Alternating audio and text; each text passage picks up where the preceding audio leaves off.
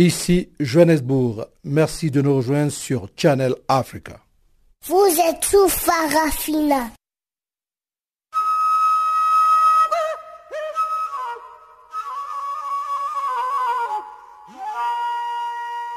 Farafina. Farafina.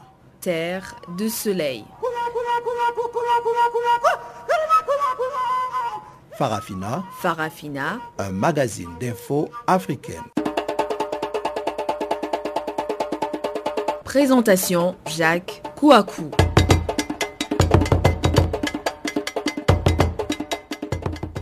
Le Burundi met en garde les responsables des juridictions et des parquets généraux qui s'adonnent à la corruption.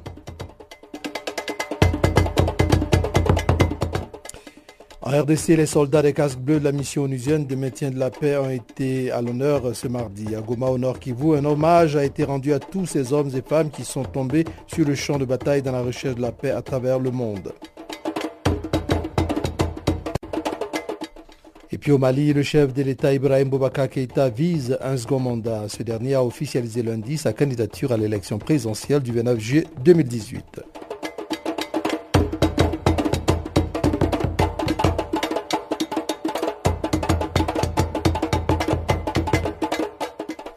Ce sont là quelques titres qui vont être débattus tout à l'heure dans la partie magazine de notre programme.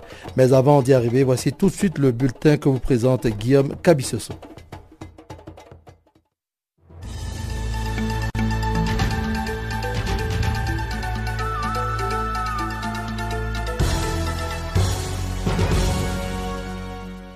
Merci Jacques Kouakou. Chers auditeurs de Canal Afrique, bonjour à toutes, bonjour à tous. Les quatre responsables libyens réunis à Paris par le président français Emmanuel Macron se sont engagés mardi à travailler ensemble pour que des élections législatives et présidentielles se tiennent au plus tard le dix décembre prochain, selon une déclaration lue à l'issue de la conférence. La déclaration politique a été endossée par le premier ministre libyen du gouvernement d'union nationale, Fayez al-Sarraj, le maréchal Khalifa Haftar, homme fort de l'Est du pays, le président de la Chambre des représentants Aguila Saleh et celui du Conseil d'État Khaled al-Mekri. Elle a été lue en arabe et approuvée oralement par les quatre responsables libyens à la demande du chef de l'État français Emmanuel Macron, mais n'a pas donné lieu à une signature devant les caméras comme cela était prévu initialement. Les responsables libyens se sont engagés à procéder à l'adoption d'une base constitutionnelle pour les élections et des lois électorales nécessaires d'ici le seize décembre deux mille dix-huit. Les forces de sécurité libyennes seront chargées de garantir le processus électoral avec les soutiens appropriés de l'ONU, des organisations régionales et de la communauté internationale. Le tribunal militaire garnison de Beni Butembo au Nord Kivu en République démocratique du Congo a condamné lundi à la peine capitale les militaires qui a tué par balle samedi dernier cinq personnes d'une même famille dans la localité de Mbaou en territoire de Beni. C'est dans la province de Butembo où l'incriminé a été arrêté que le tribunal a rendu son jugement au cours d'une audience foraine. Reconnu coupable de meurtre, le militaire a été renvoyé de l'armée et sommé de payer une amende de trois cents millions de francs congolais à la famille des victimes. La société civile locale d'Embaou a salué les verdicts, mais présente des inquiétudes quant au paiement de dommages et intérêts à la famille des infortunés. À Tshikapa, dans les Kasaï, le tribunal militaire a condamné également à la peine de mort la semaine dernière un caporal de l'armée pour avoir tué par balle deux de ses compagnons d'armes. L'Union européenne va envoyer pour la première fois depuis deux mille deux des observateurs électoraux au Zimbabwe pour les scrutins présidentiels et législatifs prévus en juillet selon les termes d'un accord conclu lundi entre Bruxelles et Harare. Ces élections seront les premières organisées depuis la démission en novembre de l'ex-président Robert Mugabe, contraint de quitter le pouvoir sous la pression de l'armée, de la rue et de son parti, la ZANU-P F, après trente-sept ans au pouvoir.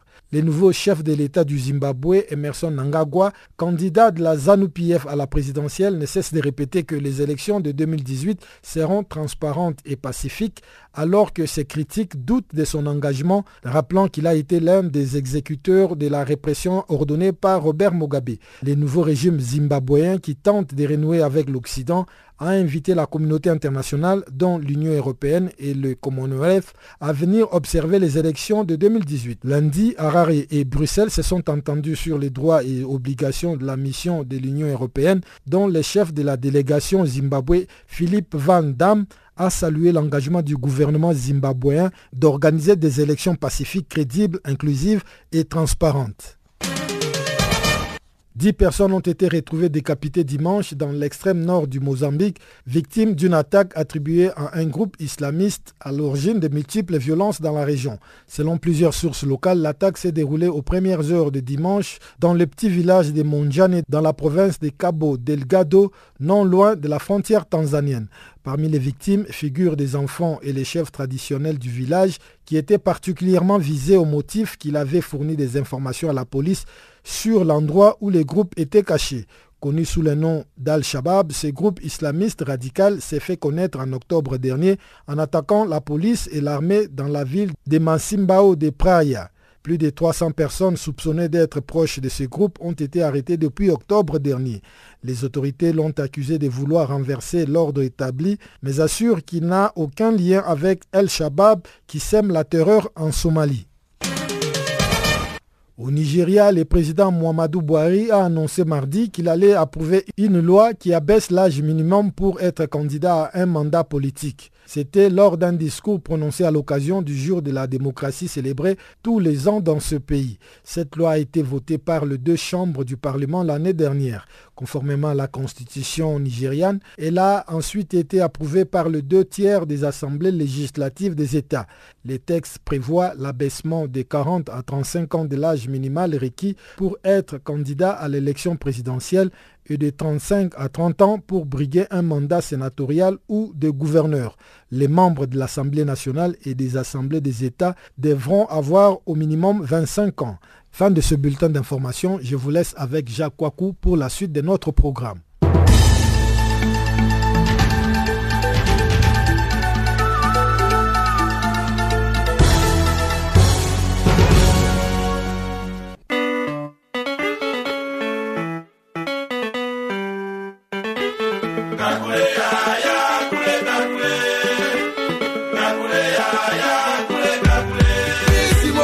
Du nouveau sur Channel Africa.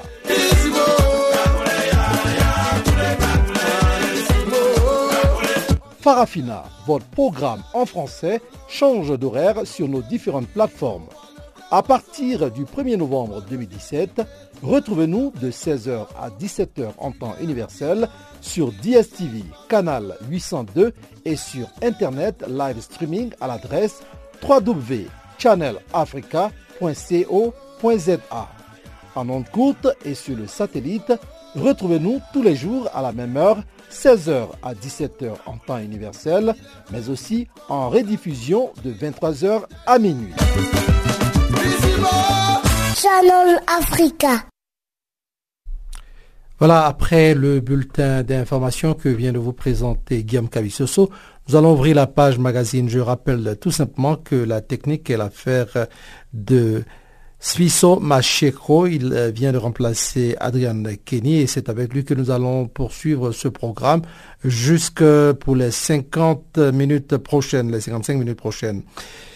Commençons par le Burundi. Le Burundi met en garde les responsables des juridictions et des parquets généraux qui s'adonnent à la corruption.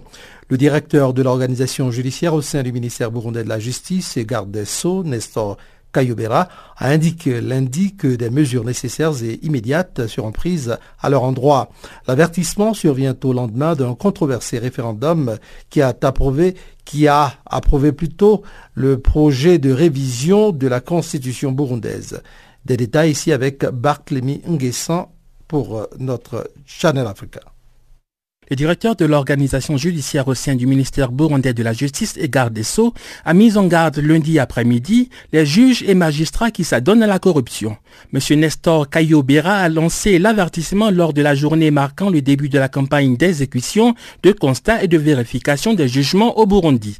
Il a informé les juges et magistrats qu'ils doivent prendre connaissance et conscience que des mesures nécessaires et immédiates seront prises à leur endroit, surtout par rapport à la corruption. M. Kayobera a indiqué par ailleurs que le ministère a déjà enregistré des magistrats qui ont été pris en flagrant délit, citant même tous les juges d'un siège qui ont été attrapés et incarcérés à la prison centrale de Mpimba à Bujumbura. Rappelons qu'en février dernier, M. Nyandwi Sylvestre, procureur général de la République, a informé avoir procédé à la suite d'une enquête à l'arrestation de M. Ntimpirangueza Thomas, président de la Cour d'appel de Gitega, et de M. Abiyambere Prime, magistrat de cette même cour, pour corruption en date du mercredi vingt et un février deux mille dix-huit, et cela conformément au Code de procédure pénale. M. Nyandwi avait alors souligné qu'au Burundi, nul n'est au-dessus de la loi, y compris les magistrats qui sont chargé de son application. La mise en garde du lundi dernier concerne principalement les responsables des juridictions et des parquets généraux qui laissent impunis les abus qu'ils sont chargés de sanctionner. Le directeur de l'organisation judiciaire au sein du ministère burundais de la Justice et garde des Sceaux a lancé un appel pressant à l'endroit des juges et magistrats afin qu'ils prennent des décisions disciplinaires nécessaires. M. Kayobera a souligné que le code de déontologie des magistrats est clair. Il a déclaré notamment qu'un responsable qui laisse impuni un abus qu'il est chargé de sanctionner s'expose lui-même à des sanctions disciplinaires par rapport à ses responsables hiérarchiques. Le directeur de l'organisation judiciaire au sein du ministère burundais de la Justice et garde des Sceaux a enfin mis en garde de façon générale tous ceux qui veulent pratiquer la corruption ou d'autres comportements indignes. M. Nestor Kayobera a rappelé que la population burundaise a besoin d'une justice juste, impartiale et équitable. Le peuple du Burundi vient justement de voter le dix-sept mai passé en faveur du projet de constitution amendée qui va permettre au président Pierre Nkurunziza de se maintenir au pouvoir jusqu'en deux mille trente-quatre. Cependant, une coalition d'opposition a déposé jeudi un recours devant la Cour constitutionnelle pour faire invalider les résultats contestés du référendum. Barthélemy Nguessan pour Channel Africa. Africa, oh, oh, yeah.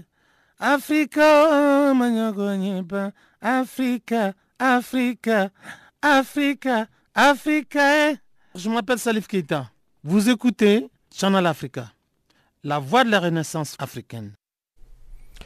La coordonnatrice humanitaire et chef adjointe de la MINUSCA, Najat Rochdi, lance un cri d'alarme sur la persistance d'une crise humanitaire de grande ampleur en République centrafricaine qui empêche les enfants d'aller à l'école. Au micro d'Alpha Diallo, elle met en garde sur le fait que si la communauté internationale n'arrivait pas à mobiliser les ressources nécessaires, l'assistance sera réduite à une portion congrue et n'arrivera plus à sauver des vies.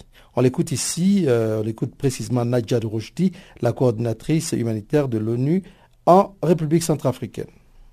Alors les humanitaires... Les humanitaires disent effectivement que c'est une crise de grande envergure parce que euh, la situation s'est détériorée. Et pour vous donner un indicateur, en une année, nous avons eu soixante-dix pour cent d'augmentation au niveau des déplacés, euh, des déplacés internes.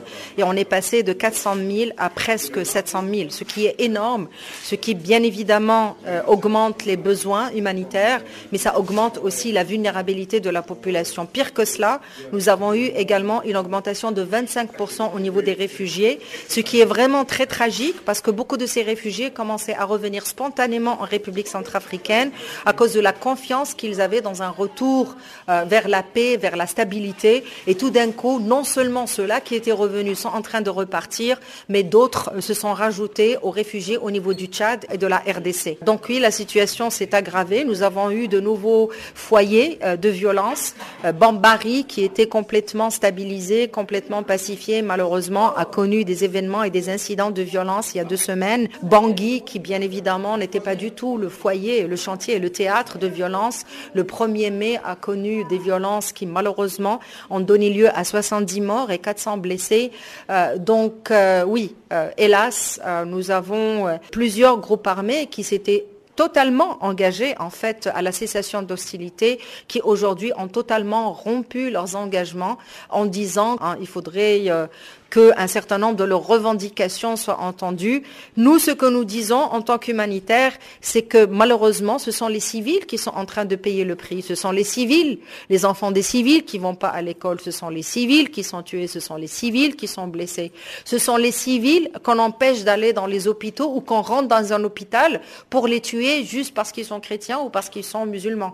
Donc c'est vraiment une guerre asymétrique qui est absolument désastreuse. Et là, vous rappelez que les rations alimentaires ont été réduites d'un tiers en raison des problèmes de financement. Mais est-ce que vous avez noté les conséquences, de, surtout pour les enfants, en termes de taux de malnutrition ?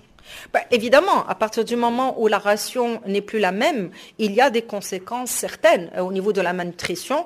Et nous avons vu effectivement des enfants passer de la malnutrition modérée à une malnutrition aiguë au point où nous avons dépassé le seuil d'urgence de quinze pour cent. Euh, et vous savez que des enfants de moins de cinq ans qui sont atteints de malnutrition aiguë, c'est vraiment quelque chose qui hypothèque complètement leur avenir, hein, parce qu'il y a des dommages très importants au niveau du cerveau. En fait, en partageant, en diminuant cette ration, on leur permet de ne pas arriver au point de non-retour. Euh, donc c'est ça que nous faisons et nous n'avons pas le choix. Quand on a reçu quarante pour cent de, de financement, ça veut dire qu'il y a soixante pour cent des besoins qui ne sont pas financés, et s'ils ne sont pas financés, ça veut dire que nous ne sommes pas capables de donner cette assistance qui est relative à ces soixante pour cent. C'est la raison pour laquelle euh, aujourd'hui on lance vraiment un appel euh, strident, hein, j'ai envie de crier et pas seulement de parler, euh, en disant donnez-nous les moyens de ne pas perdre et de ruiner en fait tous les investissements très importants qui ont été faits jusqu'à maintenant au niveau de la République centrafricaine et de garder une chance à la paix, parce que la paix est toujours possible en République centrafricaine. Avant de vous lâcher, vous êtes à Genève, vous avez rencontré les donateurs. Est-ce que vous pensez qu'ils ont été sensibles à votre discours par rapport à la situation en Centrafrique ? Étant donné leur présence, oui. Vous savez euh, déjà qu'ils prennent le temps de venir, de poser des questions. Cela démontre qu'il y a quand même toujours un engagement, il y a quand même toujours une solidarité qui s'exprime, et je voudrais vraiment leur exprimer toute ma gratitude, d'où l'importance justement de cet échange et l'importance de votre rôle en tant que média, parce que nous espérons vraiment que vous allez relayer ce message, parce que je vous assure que la petite fille et le petit garçon de la République centrafricaine méritent autant que la petite fille et le petit garçon à Genève d'aller à l'école et d'avoir un meilleur avenir. Canal Afrique, l'histoire de l'Afrique, w w w point canal afrique en un mot point org. Les soldats des casques bleus de la mission onusienne de maintien de la paix ont été à l'honneur ce mardi.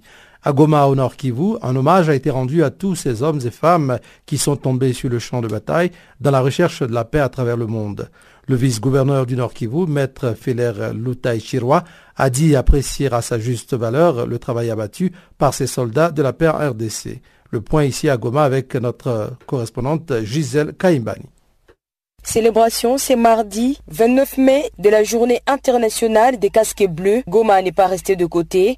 Une cérémonie spéciale et une minute de silence a été observée pour saluer la mémoire de ces soldats morts sur les fronts de bataille dans la recherche de la paix. Le représentant du chef de bureau de la MONUSCO dans la partie est de la R D C a dit que cette journée est célébrée dans un double objectif. Gilous Fondang. Premièrement, honorer la mémoire des casques bleus de l'ONU qui ont perdu la vie au service de la paix.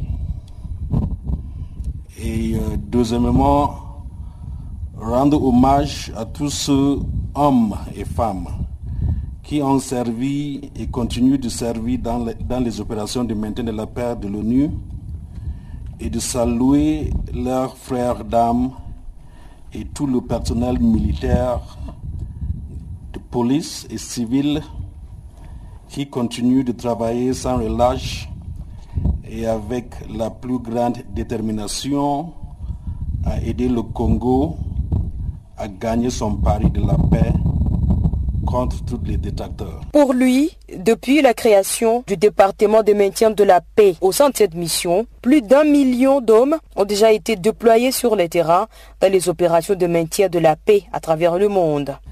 Les Nations Unies célèbrent cette année la soixante-dixième anniversaire de la création du département du maintien de la paix. En soixante ans, plus d'un million de militaires, policiers et personnels civils ont été déployés dans les opérations de maintien de la paix à travers le monde, donc la République démocratique du Congo. au prix d'années de lutte et de sacrifices, vous êtes devenu un symbole d'espoir pour les millions de personnes qui vivent dans ce pays, parfois ravagé par la guerre. Ici, en R D C, malgré les énormes défis auxquels vous êtes face, vous avez toujours fait preuve de professionnalisme, de dévouement et de courage. Féler Loutaï Chirwa, vice-gouverneur du Nord Kivu, a dit que la R D C apprécie à juste valeur les travaux des casquets bleus dans ce pays. Nous tenons à exprimer notre sentiment d'appréciation pour la solidarité internationale dont nous jouissons à travers le sacrifice des casquets bleus, à travers euh, tout le travail que abat l'Organisation des Nations Unies à travers toutes les agences et en particulier à travers euh, la mission. Cela est apprécié à juste valeur. Depuis Goma, Gisèle Kaimbani pour Canal Afrique. Farafina. Farafina. Terre de soleil. Farafina. Farafina. Un magazine d'infos africaine. Restons toujours en R D C pour dire que la coalition des Congolais pour la transition salue la position de Paris et Luanda qui se sont dit ouvertement opposés à l'éventualité d'un troisième mandat de Joseph Kabila.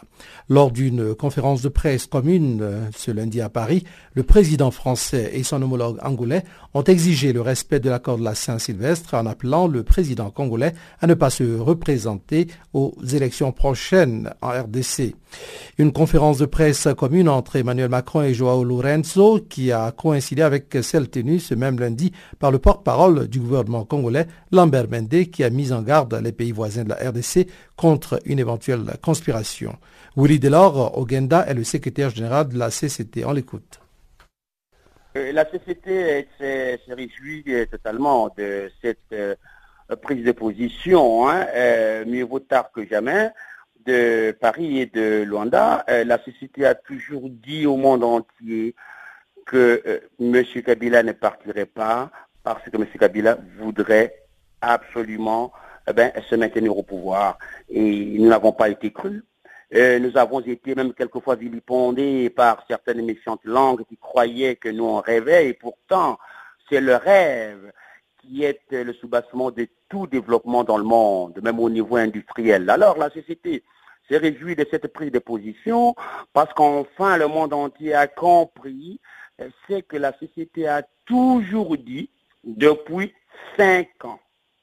La société a toujours dit que Kabila ne veut pas partir, il faut la transition sans Kabila, Kabila ne peut pas organiser des élections, Kabila a pourfondé lui-même la constitution qu'il a promulguée en deux mille six et que donc Kabila n'est plus un interlocuteur. Alors, nous nous réjouissons de cette déclaration euh, de, de Paris, de cette déclaration euh, de Luanda, bref, cette déclaration conjointe en espérant que ça va être suivi des faits. En ce qui nous concerne, nous sommes prêts à rétablir l'ordre constitutionnel en République démocratique du Congo. Nous, c'est-à-dire la C C T D N T, nous n'allons pas fermer la porte aux uns et aux autres. Nous allons travailler avec tout le monde parce qu'en fait, ce que nous avons toujours voulu, ce que nous avons toujours clamé, s'avère être juste.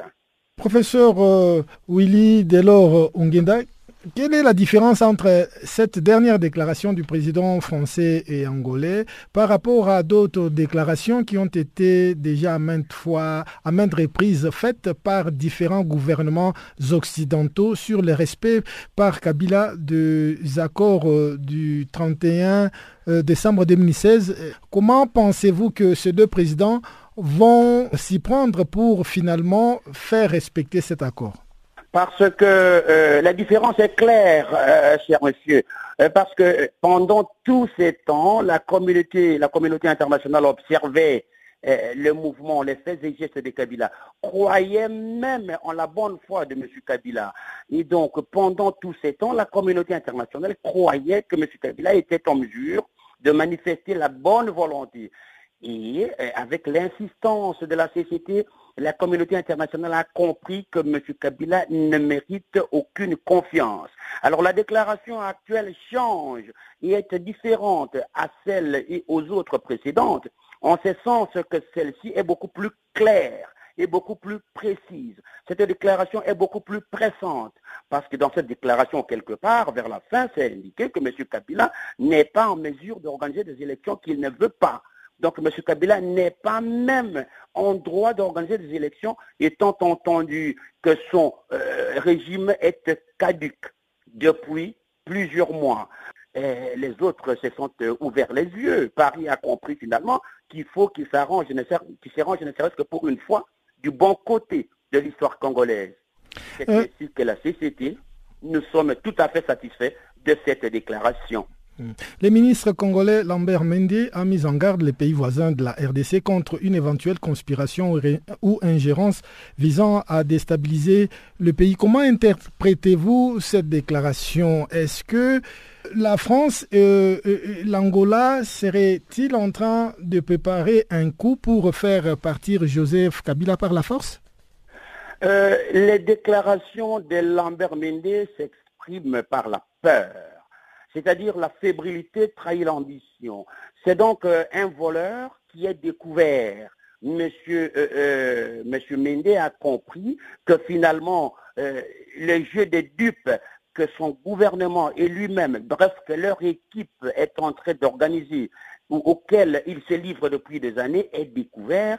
Et donc, il va falloir les démanteler. Voilà pourquoi, pris de panique, pris de peur, eh bien, il agite... Euh, l'ombre d'une certaine force euh, euh, qui viendrait de Kabila. Et non, non. Bon, bref, c'est-à-dire que M. Lambert Mende ne sait plus ce qu'il dit. C'est un peu comme l'ancien ministre de la Communication de Fils Saddam Hussein, qui euh, était en train de, de parler jusqu'à la dernière seconde de la force de l'Irak. Donc le Congo n'a rien face à cette situation et M. Lambert Mende ne peut rien faire.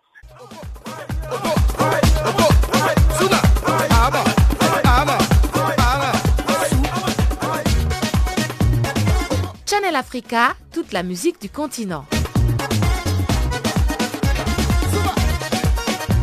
Channel Africa, la perspective africaine.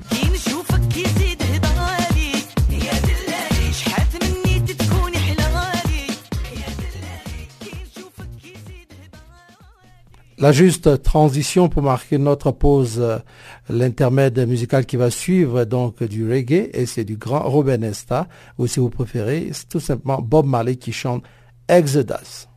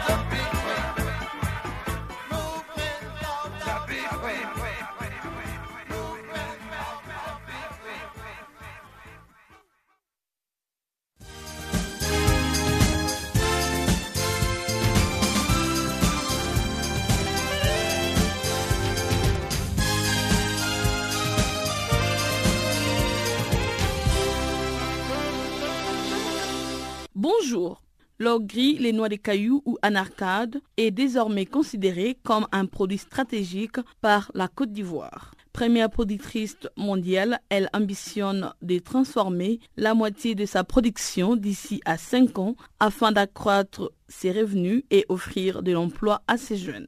La campagne qui doit s'achever d'ici à fin juin prochain prévoit une production de sept cent cinquante mille tonnes dont seulement six pour cent sont transformées localement. Les pays, également leaders mondiaux du cacao, qui représente cinquante pour cent de ses recettes d'exportation, a vu sa récolte des noix de cailloux doublée en cinq ans, passant de trois cent quatre-vingt mille en deux mille treize à sept cent onze mille en deux mille dix-sept, soit vingt-deux pour cent de la production mondiale. En Angola, le groupe français Total a signé lundi une série d'accords avec les gouvernements dont le président est actuellement en visite à Paris en France. À l'occasion, le chef de l'État João Lourenço a également annoncé le lancement d'un nouveau projet pétrolier au large du pays. Les groupes pétroliers et gaziers et ses partenaires ont pris la décision d'investir dans le développement du projet Zigna deux en eau profonde, un projet de un virgule deux milliard de dollars.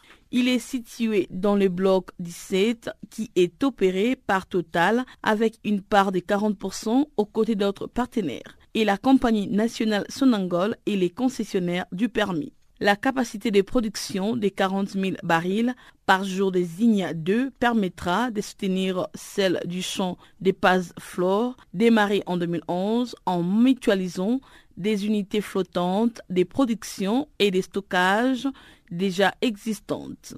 Les groupes soulignent que cet investissement a été permis par un cadre fiscal avantageux pour ces genres des projets de taille plus petite. En conclusion, Total et Sonangol se sont ainsi associés à Ultra Profonde de l'Angola avec une première phase de deux ans qui comprendra les forages d'un puits. L'Éthiopie a dévoilé lundi un nouveau programme destiné à étendre les réseaux routiers du pays en le faisant passer à deux cents kilomètres dans les deux prochaines années. Les ministères éthiopiens en charge du réseau routier a déclaré dans un récent rapport que ces pays d'Afrique de l'Est travaillaient en ce moment à atteindre un objectif de deux cent mille kilomètres de route d'ici la fin du deuxième plan quinquennal des croissances et des transformations qui court de deux mille quinze à deux mille vingt. Selon le ministère, la couverture routière du pays atteint pour le moment cent vingt et un mille cent soixante et onze kilomètres en comptant les routes des graviers, ce qui rend l'objectif de deux cents mille kilomètres tout à fait réalisable. Bref, les autorités ont également mis en avant les importants investissements de l'Éthiopie dans les secteurs des infrastructures avec des projets comme les constructions de voies ferrées traversant les pays ou encore la liaison ferroviaire entre la capitale Addis Abeba et les ports de Djibouti. Passons au Maroc avec les lancements du premier produit structuré de la banque privée des Sociétés Générales. C'est un produit structuré avec lequel la banque française entend répondre aux attentes des clients marocains en quête des solutions d'investissement innovantes. La Société Générale envisage, avec ses lancements, de renforcer l'offre des solutions d'investissement de la banque privée. Les produits constituent également un outil de diversification supplémentaire pour ses clients. Notons que la banque annonce les lancements prochains des nouvelles solutions d'investissement innovantes orientées vers l'international et c'est pour répondre aux attentes des clients. Au Cameroun, le président de la République, Paul Biya, a récemment signé un décret ratifiant l'accord de prêt d'un montant de trente millions d'euros, soit dix-neuf milliards de francs C F A. Les prêts servira pour les financements de la réhabilitation du stade Rondé Adjia de Garoua, la construction de son stade annexe ainsi qu'un hôtel quatre étoiles dans la ville. Ce prêt vient à point nommé pour un pays engagé dans une course contre la montre pour mettre les infrastructures à disposition avant la Coupe d'Afrique des Nations qu'il compte organiser en deux mille dix-neuf. Ainsi s'achève notre bulletin économique.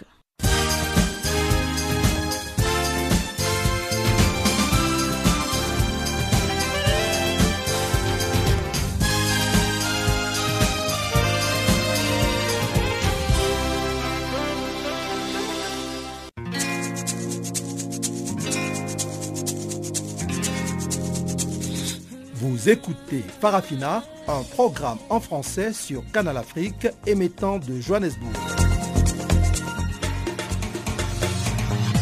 Pour vos réactions à nos émissions, écrivez-nous soit à l'adresse électronique suivante farafina arobase channel africa en un seul mot, point org, ou envoyez-nous un S M S au numéro qui suit zéro zéro vingt-sept huit cent trente-trois quatre-vingt-un cinquante-six cinquante-neuf.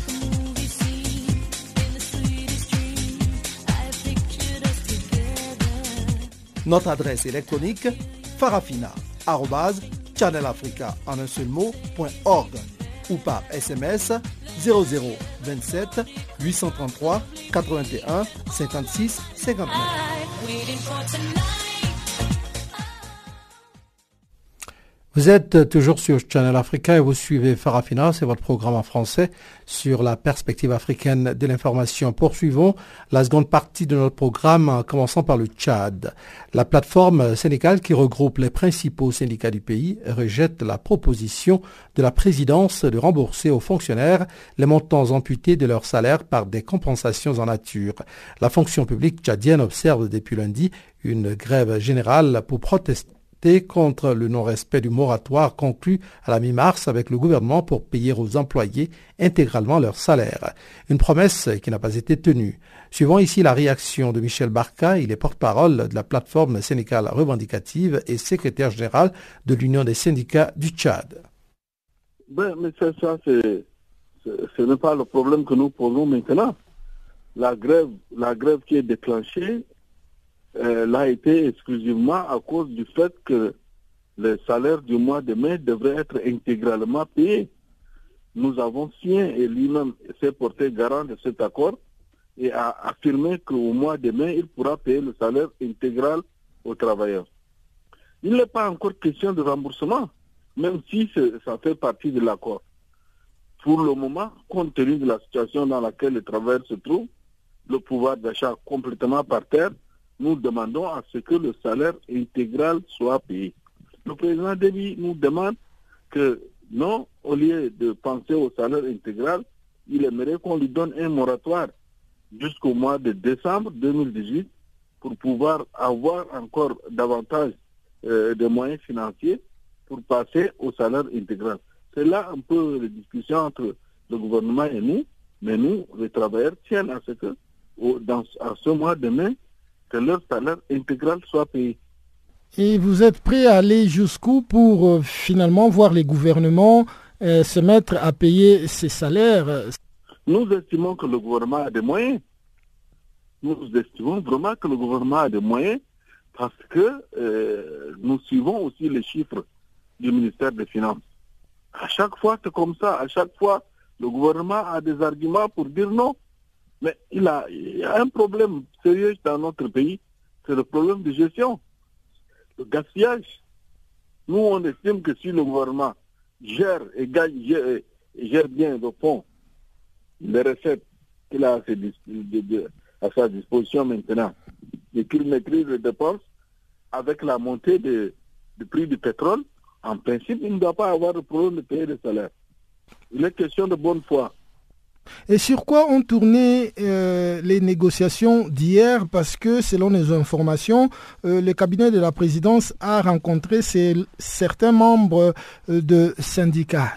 La rencontre n'a pas abouti dans la mesure où euh, il était question de cette euh, euh, proposition dont vous parlez, à savoir le remboursement en nature.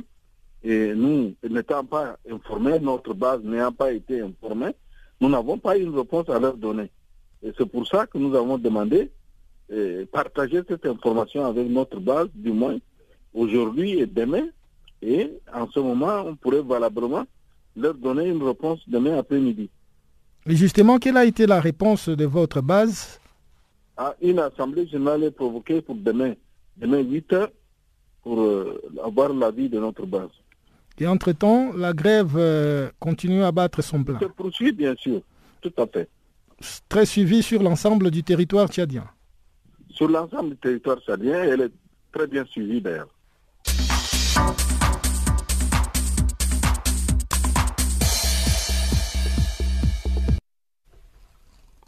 Le Cameroun vient de nommer un nouveau directeur général à la tête d'Élections Cameroun, en abrégé ELECAM, l'organe chargé de l'organisation et de la gestion des élections du pays.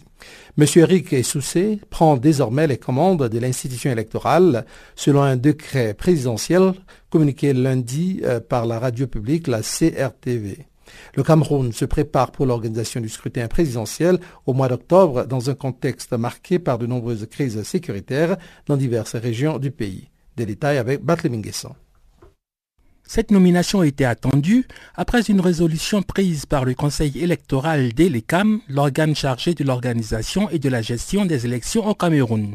En effet, réunion session extraordinaire vendredi à Yaoundé, le Conseil électoral avait décidé de limoger Abdoulaye Babalé. Le directeur général sortant est accusé d'avoir manqué à favoriser le bon fonctionnement de l'organe électoral. Il a logiquement été remplacé lundi par Éric Essoussé, qui a pour mission de bien préparer la tenue de la future élection présidentielle prévue au mois d'octobre. M. Essoussé a occupé auparavant le poste de directeur des affaires politiques à l'ex-ministère de l'administration territoriale et de la décentralisation. Le prochain scrutin présidentiel déchaîne les passions des Camerounais. Ces derniers retiennent leur souffle alors que le pays traverse de nombreuses crises sécuritaires, notamment les attaques de Boko Haram dans la la région de l'extrême nord ainsi que les activités similaires menées par des groupes armés sécessionnistes dans le nord-ouest et le sud-ouest, les deux régions anglophones du pays. Rappelons que des élections sénatoriales se sont tenues le vingt-cinq mars au Cameroun. Selon les chiffres officiels, ces échéances ont enregistré la participation d'environ dix mille cent douze conseillers municipaux. Ces consultations ont été émaillées de violences meurtrières dans les régions anglophones. Avant le scrutin présidentiel, les électeurs camerounais doivent en principe voter au mois de septembre prochain afin de renouveler les membres de l'Assemblée nationale, de la Chambre basse du Parlement et des exécutifs communaux.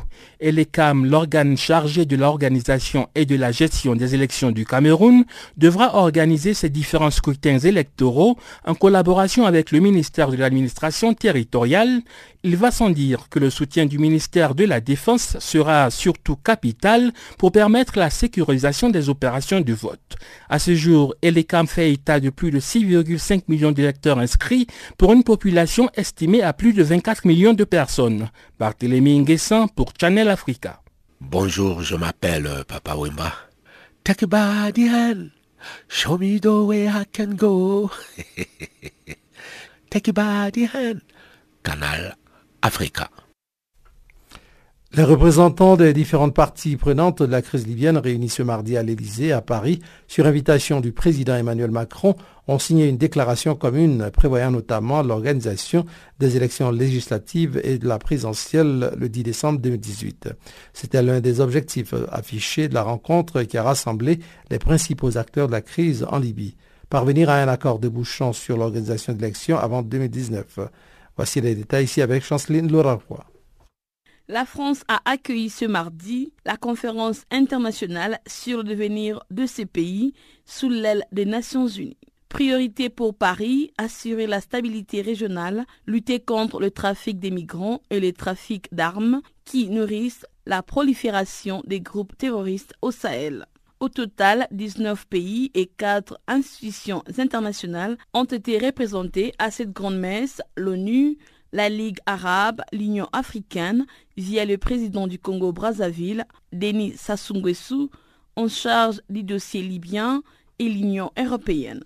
Côté libyen, l'Élysée a annoncé la présence du maréchal Khalifa Haftar, du Premier ministre Fayez al-Sarraj, du président du Parlement Aguila Saleh et du président du Haut Conseil d'État Khaled al-Mekri. C'est la première fois qu'ils sont réunis, se félicite l'Élysée. Le président français Emmanuel Macron, initiateur de cette conférence, espère que tous les cadres se mettent d'accord sur un texte définissant les modalités du processus politique, en particulier la tenue du processus électoral, présidentiel et législatif avant deux mille dix-neuf. Les milices de Mistra et des Zinta ont également été autour de la table, un dialogue nécessaire selon l'Élysée pour éviter tout risque de radicalisation. Le texte de ce nouvel accord politique interlibyen comprend huit points qui portent sur le calendrier et les conditions de la tenue des élections prévues avant la fin de cette année. Le texte a été signé par le parti libyen présent à l'Élysée. Les partis sont engagés à garantir la sécurité du processus électoral sous peine de subir les sanctions internationales prévues en cas d'entrave au processus. Ces élections sont considérées par l'ONU et la communauté internationale comme la seule sortie possible de la crise libyenne. L'appui au dialogue qu'a eu lieu au Caire pour la réunification de l'armée libyenne est aussi mentionné. L'accord appuie également la réunification de toutes les institutions de l'État, dont la Banque centrale. Enfin, le chef du gouvernement d'Union nationale affaibli doit, selon la France, être renforcé afin de mener à bien ces élections générales. Près de deux virgule sept millions de Libyens se sont déjà inscrits sur les listes électorales, mais les projets de l'accord de Paris prévoient la réouverture des bureaux d'enregistrement sur les listes électorales pour une période supplémentaire de soixante jours. Quant au référendum sur la Constitution, il doit s'organiser après les élections et non pas avant. Pour la France, un refus de la Constitution avant les élections compliquerait leur organisation. Les partis doivent donc, en attendant, reconnaître la Constitution actuelle. Enfin, une nouvelle réunion sera organisée dans trois mois pour suivre les résultats de l'accord de séjour. La France a voulu cette conférence comme une nouvelle étape dans le processus de dialogue pour sortir de la crise libyenne après avoir réussi à réunir en juillet dernier les premiers ministres Fayez al-Sarraj et Khalifa Haftar.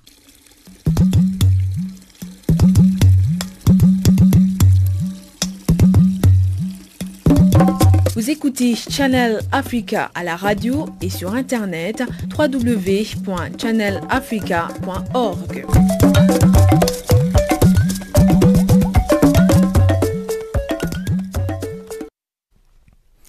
Le chef de l'État, Ibrahim Boubacar Keïta, vise un second mandat. Nous sommes au Mali. Ce dernier a officialisé lundi sa candidature à l'élection présidentielle du vingt-neuf juillet deux mille dix-huit.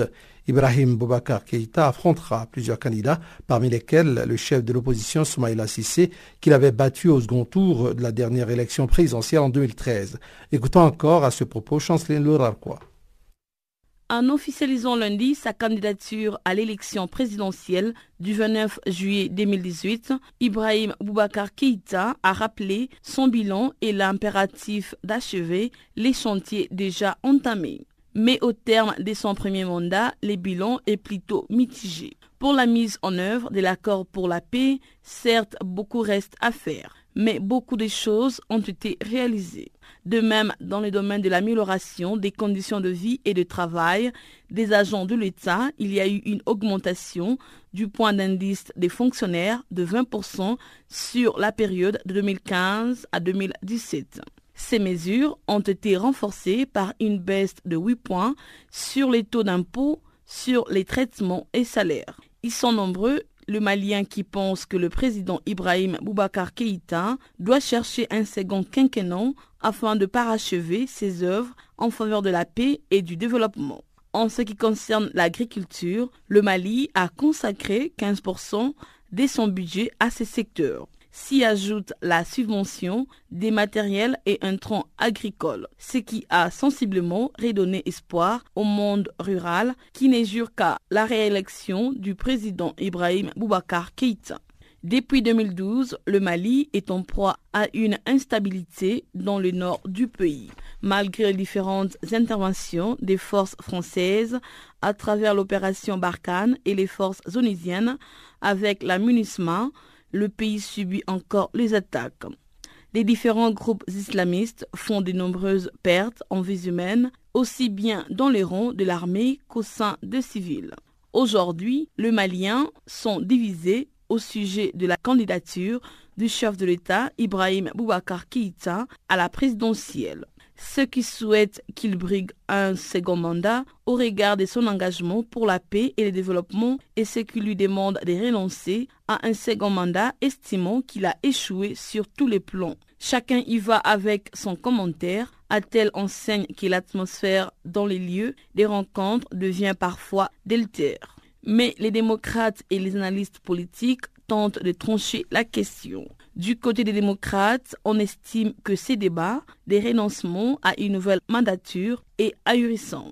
Car, explique-t-il, en démocratie, sous aucun prétexte, fut-il les pseudonymes patriotiques, on doit se baser sur le bilan d'un président qui est souvent jugé subjectivement pour lui demander de se limiter à un seul mandat. Il appartient au peuple souverain d'analyser, d'apprécier avant de décider d'accorder sa voix à X ou à Y. Cela n'est pas du ressort d'un individu en manque d'inspiration. Voilà, donc après cet élément, nous allons juste, pour notre dernier élément de ce programme, aller écouter le bulletin sportif que va vous présenter encore une fois euh, Barthélemy Nguessan.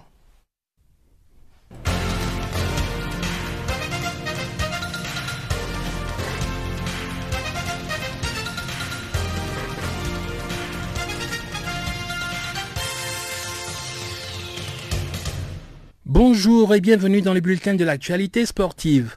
En Afrique du Sud, Rassi Erasmus, le sélectionneur de l'équipe nationale de rugby, a dévoilé lundi le nom de son capitaine pour les trois matchs tests contre l'Angleterre prévus le mois prochain. Il s'agit du troisième ligne Siya Kolisi. Avec ses vingt-huit sélections avec les Springboks, le joueur de vingt-six ans deviendra ainsi le premier joueur noir capitaine de l'équipe nationale sud-africaine de rugby. Siya Kolisi a fait ses débuts sous le maillot des Springboks en deux mille treize.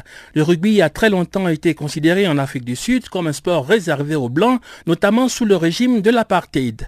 La désignation de Siya Kolisi comme capitaine constitue un pas important vers une sélection plus représentative de la société sud-africaine. À moins de trois semaines du début de la Coupe du Monde deux mille dix-huit de football, les équipes continuent de peaufiner leur préparation à travers des matchs amicaux.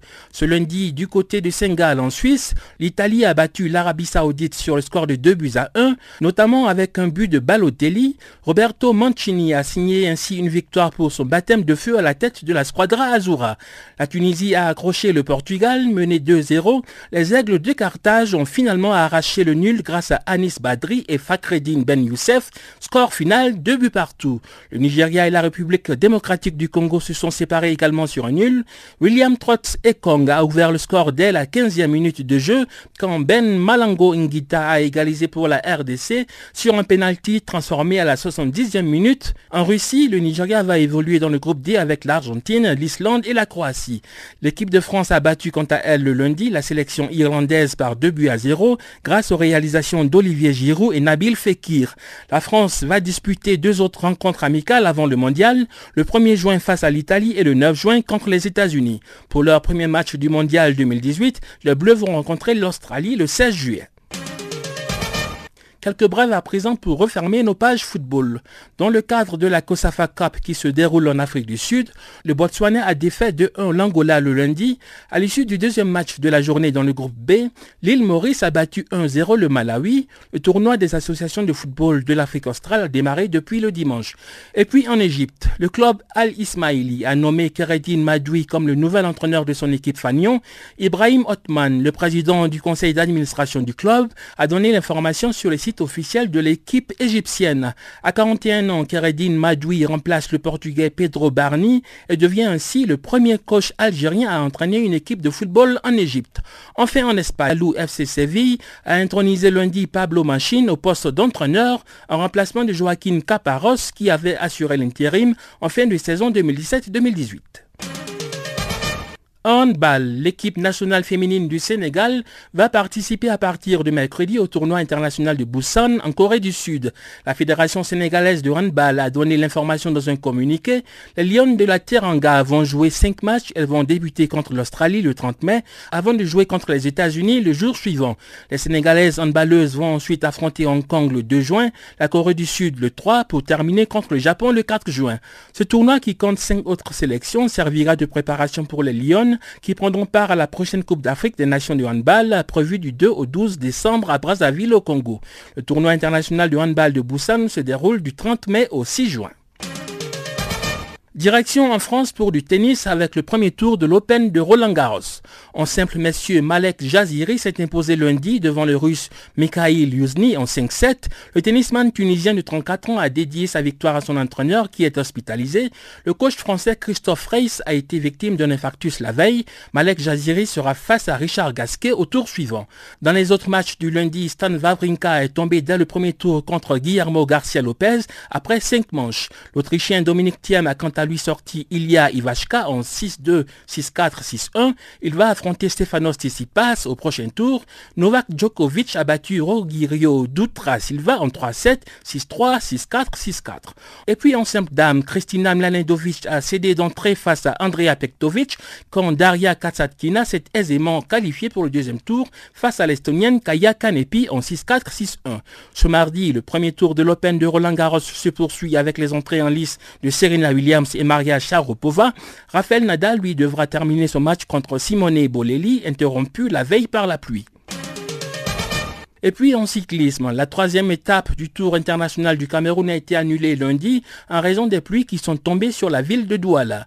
Démarrée samedi dernier, la quinzième édition de cette course se poursuit ce mardi avec la quatrième étape entre Douala et Limbé. Le Français Noël Richet détient le maillot jaune de leader remporté dimanche à l'issue de la deuxième étape entre Kribi et Douala. Le Camerounais Clovis Kamzong Abosolo a endossé samedi le premier maillot jaune de la course lors de la première étape parcourue sur cent cinquante-quatre kilomètres entre Puma et Kribi.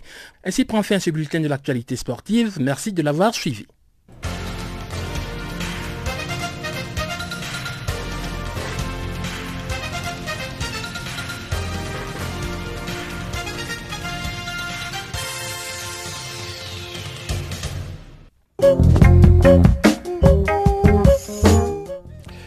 Voici qui met un point final à Farafina pour aujourd'hui. Farafina qui a été mise en onde pour vous par Sfiso Machero.